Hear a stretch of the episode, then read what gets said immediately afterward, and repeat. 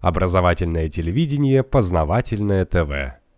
Я удивлен был, когда я столкнулся с тем, что ни один мне человек сказал, что модно вот, взять кредит и не выплачивать, платить только проценты. Как говорится, а потом я умру, а дети там, это, им не надо. Ну там дом, к примеру, или дача.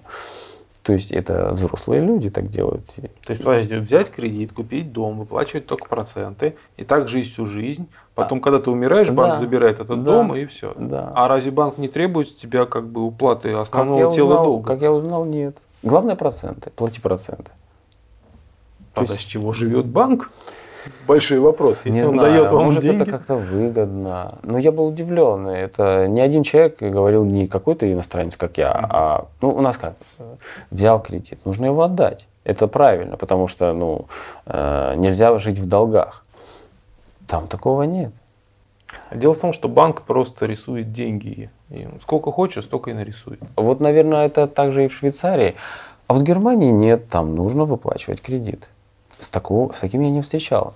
Потому что швейцарские банки обладают большими полномочиями ну, в рисовании да, денег. там один или оба глаза на то, как ведет себя кредитор. Познавательная точка ТВ. Много интересного.